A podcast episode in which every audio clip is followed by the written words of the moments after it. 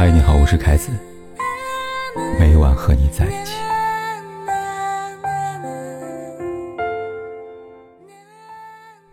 你会去参加前任的婚礼吗？在电视剧《理想之城》里，孙俪饰演的孙晓坚定的回答道：“我去，我要去看看。虽然我也不知道看什么，但就是想去看看。你说应该穿什么呀？”他不仅会去。还会漂亮的去。看到这里，很多观众开始脑补：苏晓到了之后，必定会像小说或者其他电视剧里那样的，大闹婚礼现场。但现实恰恰相反，苏晓没有情绪失控，也没有丢掉该有的仪态，她足够得体，不卑不亢，向掠夺爱情的第三者道歉。他说：“虽然我们都知道彼此存在，也都见过不止一次了。”但真正这样面对面说话，好像还是头一回吧。我得要谢谢你，谢谢你横刀夺爱，让我及时止损。不是那么及时，那我跟周俊肯定要结婚的。结婚之后，他再遇见你，那我就是离异了。不得不说，苏晓活得很透彻。从他对李晓说的话中看得出来：第一，不管是未婚还是已婚，一旦对方背叛了感情。他不会拖泥带水，只会当机立断。第二，小三虽然可恶，但不可否认的是，他的出现在最大程度上帮自己了却无穷后患。可惜生活中像苏晓这样果决的女人并不多，她们更喜欢反其道而行之。首先是拖泥带水。今年四月，一封由晋江作者。岳世水亲手写下的遗书流传于网络。这封遗书共有三位主人：岳世水、岳世水的老公陈伯健、陈伯健的小三方婷。十五年前，岳世水跟老公相识于校服；五年前，岳世水跟老公相恋于婚纱。两人结婚那天，岳世水摔了一跤，仿佛是个预兆，我摔断了尾椎。却强撑着不敢辜负家长的期盼，踩着十几厘米的高跟鞋走完了流程，敬完全场的酒。后来，尾椎成了他和他的婚姻，强撑成了他最常做的事。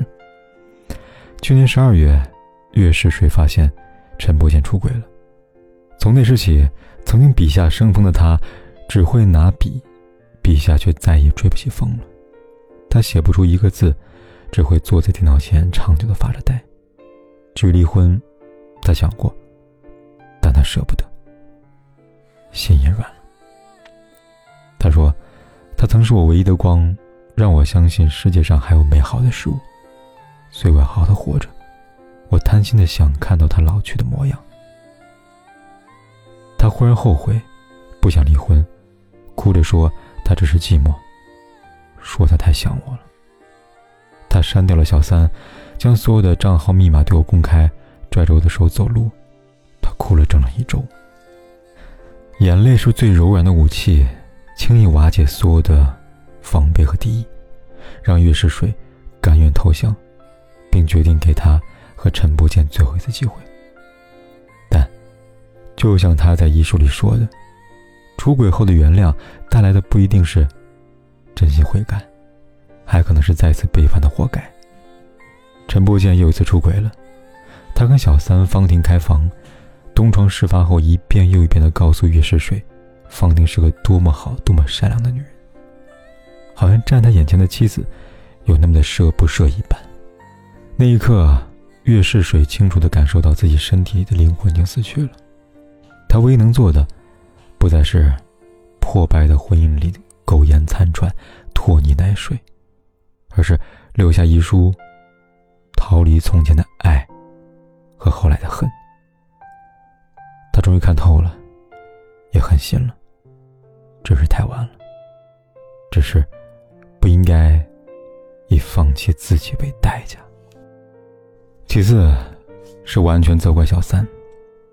去年，某大学女老师王木青被曝是小三，有网友透露，爆料人是出轨男的老婆。他在街头摆了几张横幅，内容无外乎是：“王木青勾引我老公当小三，王木青插足婚姻当第三者。除此之外，他在现场要求路过的群众为他做主，帮忙传播并揭发小三的罪行。如他所愿，几张照片在网上公开之后，王木青的相关资料彻底被爆了。还有人发现他曾录制过不少综艺节目。然而，在小三事件进一步发酵时，有网友意识到有些许不对劲。小三出来了，那出轨男呢？出轨男当然是神隐了。至于为什么，出轨男的妻子早已在横幅上告知他们了：勾引、插足我老公。不难看出，即便丈夫出轨了，妻子还是在选择袒护他。而那些因为出轨带来的埋怨、不甘、怒火，由小三来承担就好了，没有为小三洗白的意思。只是出轨这件事情，一个巴掌拍不响。那既然是两个人的错，为什么要一个人来承担呢？更何况，小三有可能是被小三，但出轨却是真出轨。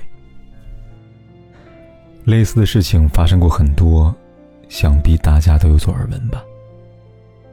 二十六年前，张玉芬也曾是个温柔的女人，然而丈夫的出轨，改变她的性格，让她对全天下的小三恨之入骨。此后二十多年里，她以“为民除害”为口号，集结和她一样被出轨迫害的女性，组成女子侦查团，搜证据，救小三。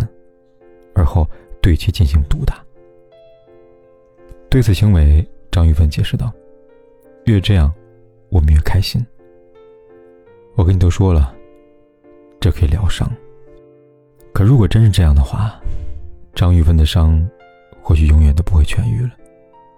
她不知道，又或者是故意不知道，明明让她受伤的是那个选择背叛婚姻的男人，他才是真正的主谋，而所谓的小三。”最多只能算是合谋吧。惩治小三让渣男置身事外的行为，就好比拿创可贴贴窗口，你只贴了一半，另一半怎么好呢？可能有人会说，不是人人都能做到发现，在另一半出轨的时候当机立断，完全谴责对方的。这其中还有许许多多需要我们去考虑的因素，年龄太大。离婚了，别人怎么看？还有孩子，离婚了，孩子会被别人怎么看？骂老公，别人怎么看我当初选男人的眼光？小三不要脸，破坏别人的婚姻，不该骂吗？没错，是有一定道理。但话说回来，为什么苏晓能做到呢？因为比起和渣男、小三做无意的纠缠，比起别人怎么看，他更在意自己的人生。能不能回到正常的轨道？还是那句话，人生不是只有情爱，人生也不是只有一段情爱。当你跳出局限的框架，你会看到更大的世界画轴向你铺陈开来。你慢慢看，慢慢探索，不用着急。就当做这是一年的光阴蹉跎。我不再温习每次深情的交错，我们不过是各自转动的星球，拥抱着永恒的空洞。就当做你的离去起不了心还完整的像一个黑洞，深深的把你吸附在无边宇宙，一抬起头就能够看见你，依然为我闪烁，